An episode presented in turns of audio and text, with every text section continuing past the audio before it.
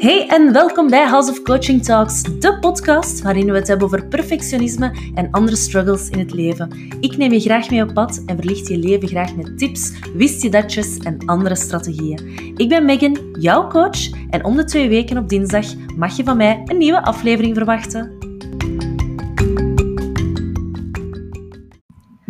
Hallo, goedemorgen, goedemiddag, goedenavond of wanneer dat jij ook aan het luisteren bent. En welkom bij deze 26e aflevering van House of Coaching Talks. Of ook wel de eerste aflevering van het tweede seizoen. Maar ik dacht, ik ga mijn nummering laten doorlopen. Dat is altijd leuker. Hè? Is de 26e aflevering. En wat ben ik blij om terug te zijn. Ik heb het eerlijk gezegd wel gemist. En ik hoop dat jij ook blij bent om uh, er terug in te vliegen, om terug wat nieuwe afleveringen te hebben voor in de auto te luisteren, tijdens de afwas, tijdens weet ik veel wat je aan het doen bent, aan het sporten, maakt niet uit. Um, maar er komen weer een heleboel nieuwe afleveringen aan. Hele leuke afleveringen ook. Um, dus voilà. En deze eerste aflevering van het tweede seizoen um, gaan we het hebben over commitment. Over inzet, over discipline en over doorzetten.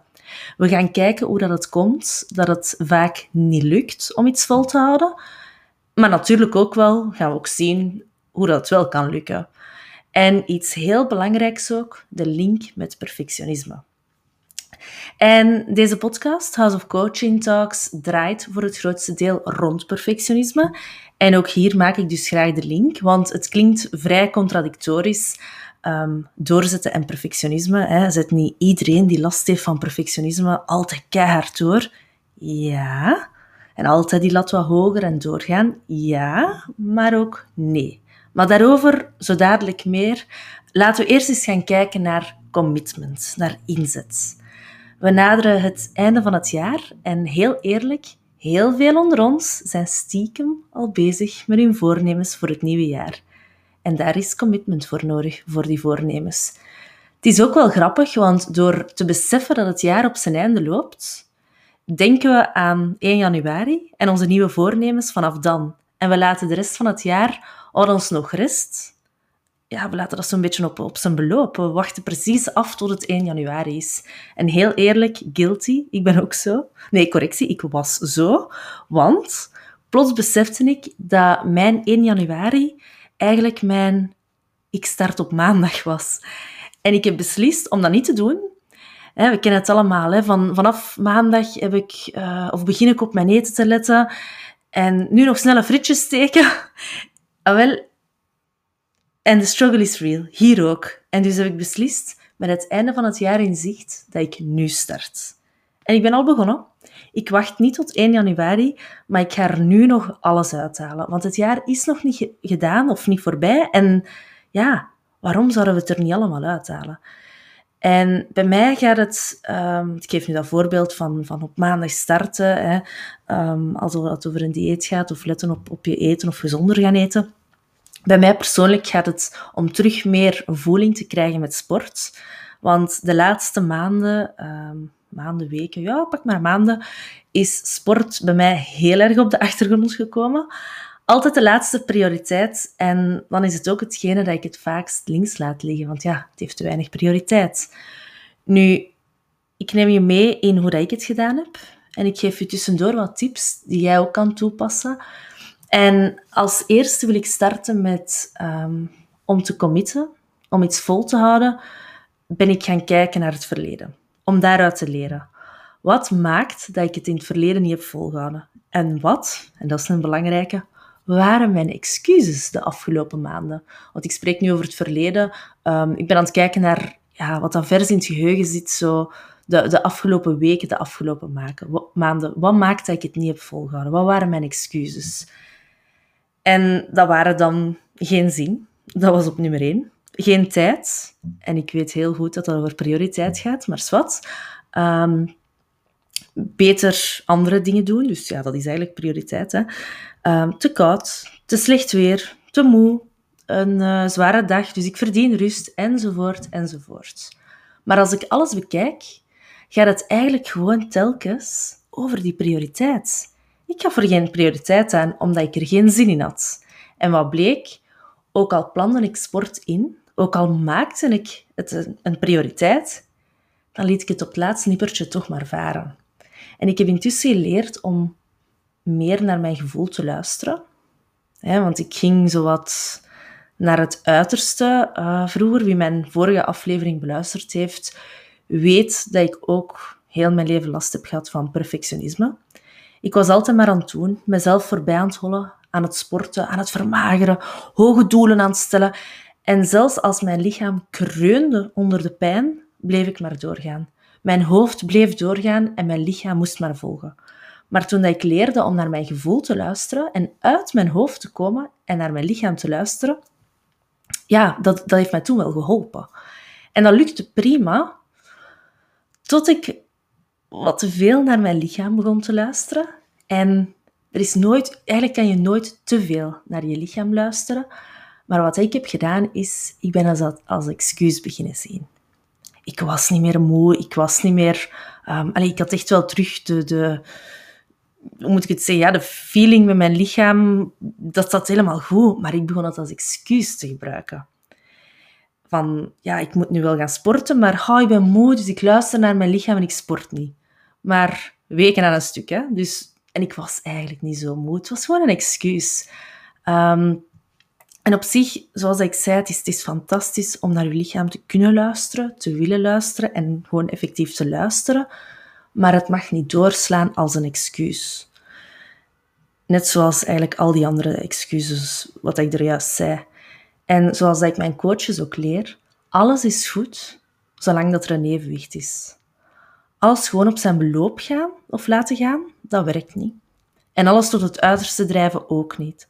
Het is de bedoeling dat we als mensen balanceren, dat we alles in balans houden en soms een keer doordrukken, maar dan terug rust nemen.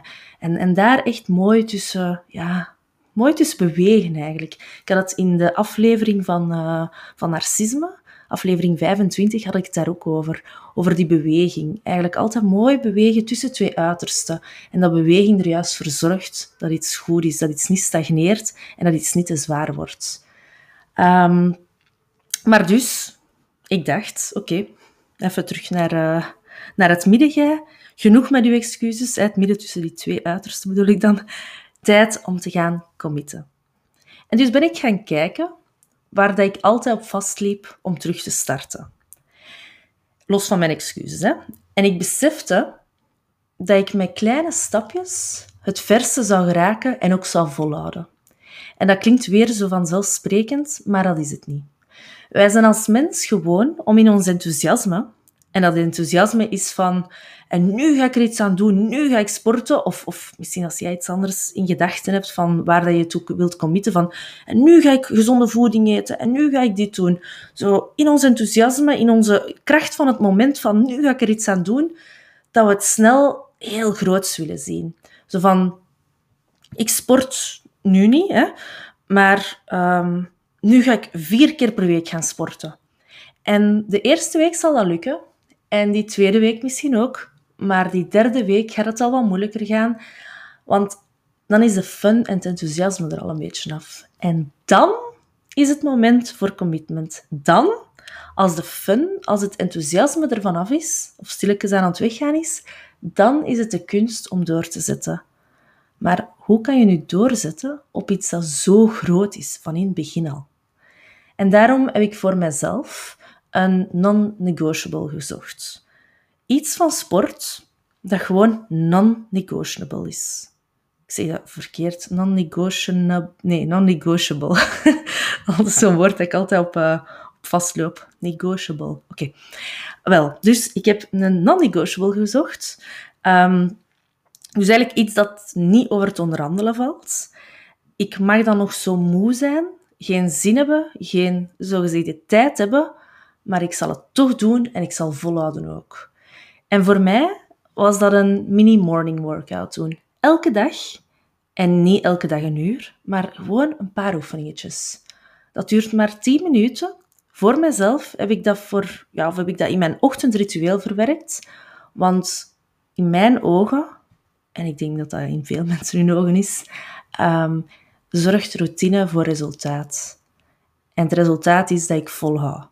Niet, ik, heb, ja, ik heb wel wat, wat doelen gesteld daar rond, maar het voornaamste is voor mezelf om voeling te krijgen met sport terug. Om terug graag te sporten.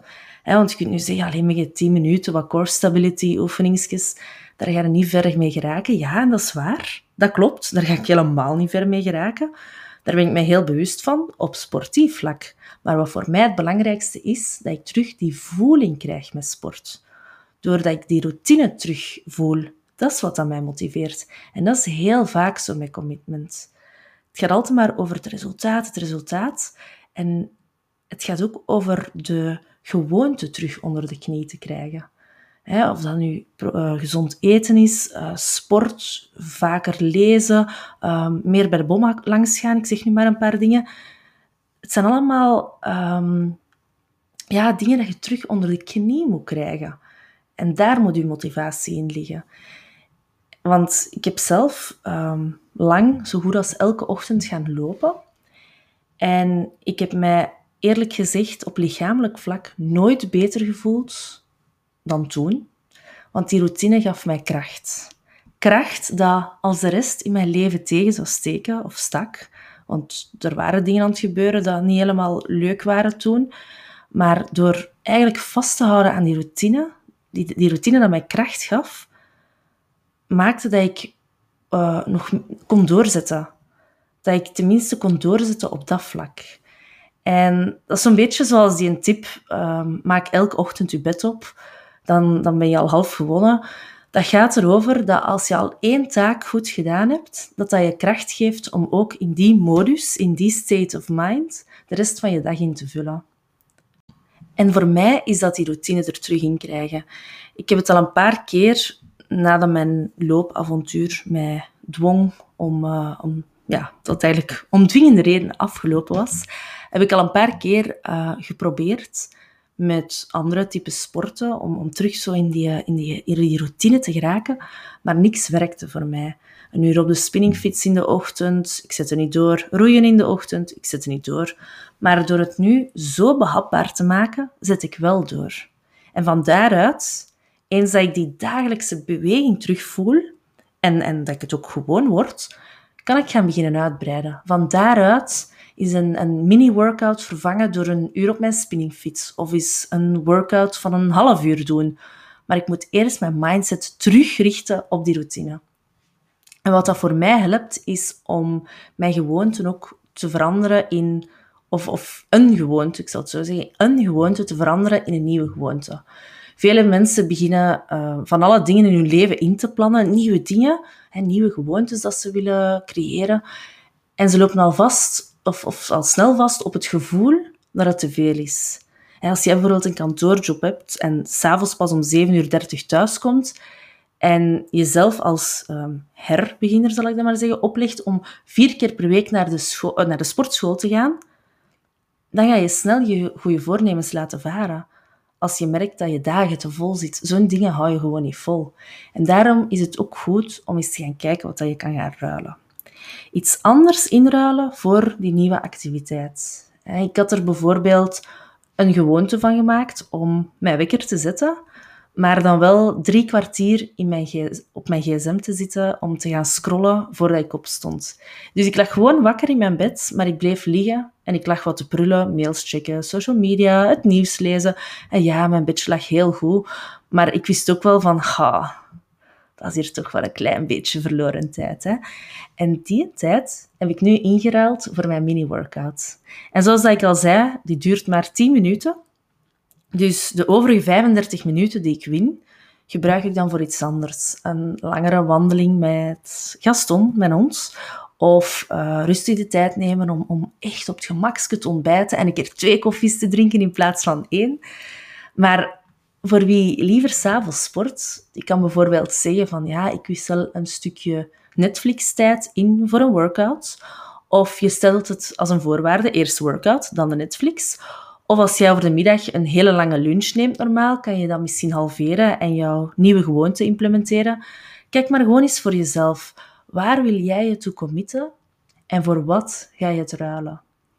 Denk bijvoorbeeld ook aan lezen. Hè. Uh, veel mensen willen meer gaan lezen, of mensen zoals ik die heel veel boeken kopen en die dan op het schap beginnen op te stapelen. Hè. Stel je hebt heel veel boeken die je nog wilt gaan lezen, of je wilt meer podcasts beluisteren, ehm, maar je komt er niet toe, zo'n dingen. Dan kan je misschien zeggen dat je 10 minuten vroeger opstaat en elke dag 10 minuten leest. Dan offer je maar 10 minuten slaap op voor iets dat je veel voldoening gaat geven en ook meteen in je kracht gaat zetten, dat je toch maar weer eens gedaan hebt. Of de tijd die je wint als je bijvoorbeeld van thuis uitwerkt. Die kun je gaan gebruiken voor je nieuwe commitments. Hè. Als je niet in de film moet gaan staan, die, die tijd, in plaats van langer in je bed te gaan liggen dan, gebruik het voor, voor die nieuwe commitments. Of, en dat is ook wel een goeie, je kan gaan combineren. Het hoeft niet altijd of te zijn, het kan ook en zijn. Onderweg naar het werk, oké, luister die podcast. Tijd uitgespaard als je van thuis uitwerkt, doe die workout. Lees dat boek, schrijf, noteer uh, je dankbaarheden, doe die meditatie, um, die yoga. Dat zijn allemaal um, combinaties eigenlijk. Terwijl ik eigenlijk aan het denken ben, de laatste is eigenlijk geen combinatie, dat is weer al in de plaats van. Maar ja, of, of, of oh, wat ik juist ook zo opkom, um, doe je workout terwijl je aan het werken bent. Allee, een paar buikspieren, een paar, uh, weet ik veel wat. Ja, gewoon tijdens het werk, dan moet je zelf geen tijd opgeven. Maar bijvoorbeeld, het moment dat je je laptop openklapt, oké, okay, die eerste vijf minuten ga ik gewoon, ja, een paar buikspieren, ik kan er niet zo direct bedenken. Ik ben ook geen sportcoach of zo. maar voilà, wees inventief. Um, want het laatste wat we willen is ruis in ons leven. Weer iets om rekening mee te houden. Dus weer weer iets dat erbij komt. Dus vervang het gewoon of combineer het. En voor veel mensen, zeker met het nieuwe jaar in het vooruitzicht, staan sport en voeding op nummer één van, uh, van voornemens. zeker na die hele feestperiode. En ook als je gezonder wilt gaan eten, kan je dat dan ook toepassen op die manier. Hè. Je kan een gewoonte gaan veranderen. Ik zie dat heel vaak bij perfectionisme. Comfort food, emo eten, die zaken. Dus als jij naar de kast loopt voor dat koekje, vervang het dan eens door iets anders. Check eens even bij jezelf af waar dat je craving ligt. Zoet, zout, zuur misschien, bitter misschien, ik weet het niet. Het zou kunnen, bitter. En vervang het eens door iets anders. Vaak draait het om een, om een sugar rush. Hè. Ik zelf bijvoorbeeld ben helemaal geen theedrinker, maar ik ben het wel een klein beetje geworden. Pas op, nog altijd een grotere koffiefan, maar het lukt niet altijd, maar ik ben wel blij als het lukt, dat als ik uh, bijvoorbeeld een koekje wil nemen, dat je dat dan vervangt door thee, van die goede zoete thee. En dan zie ik daar ook weer al de gezelligheid van in. Want los van de sugar rush draait het hier vaak ook om gezelligheid, om het troostende. comfort food, het troostende, dat zit daar ook in. En dan maak ik gezellig een theetje en dan ga ik verder met wat ik het doen was. Dus probeer eens zo'n dingen. Wees echt inventief daarin en kijk wat dat er voor, voor jou past. Um, en verder, als we het over committen hebben, loont het ook om erover te spreken, om het uit te spreken. Het is niet verwonderlijk dat mensen gezonder gaan eten als ze met een diëtist samenwerken, of vaker gaan sporten als ze met een personal trainer samenwerken. Dat is die stok achter de deur. Nu, je hoeft niet altijd met iemand te gaan samenwerken als je daar geen zin, tijd of budget voor hebt. Je kan ook je beste vriendin of je partner als stok achter de deur inschakelen.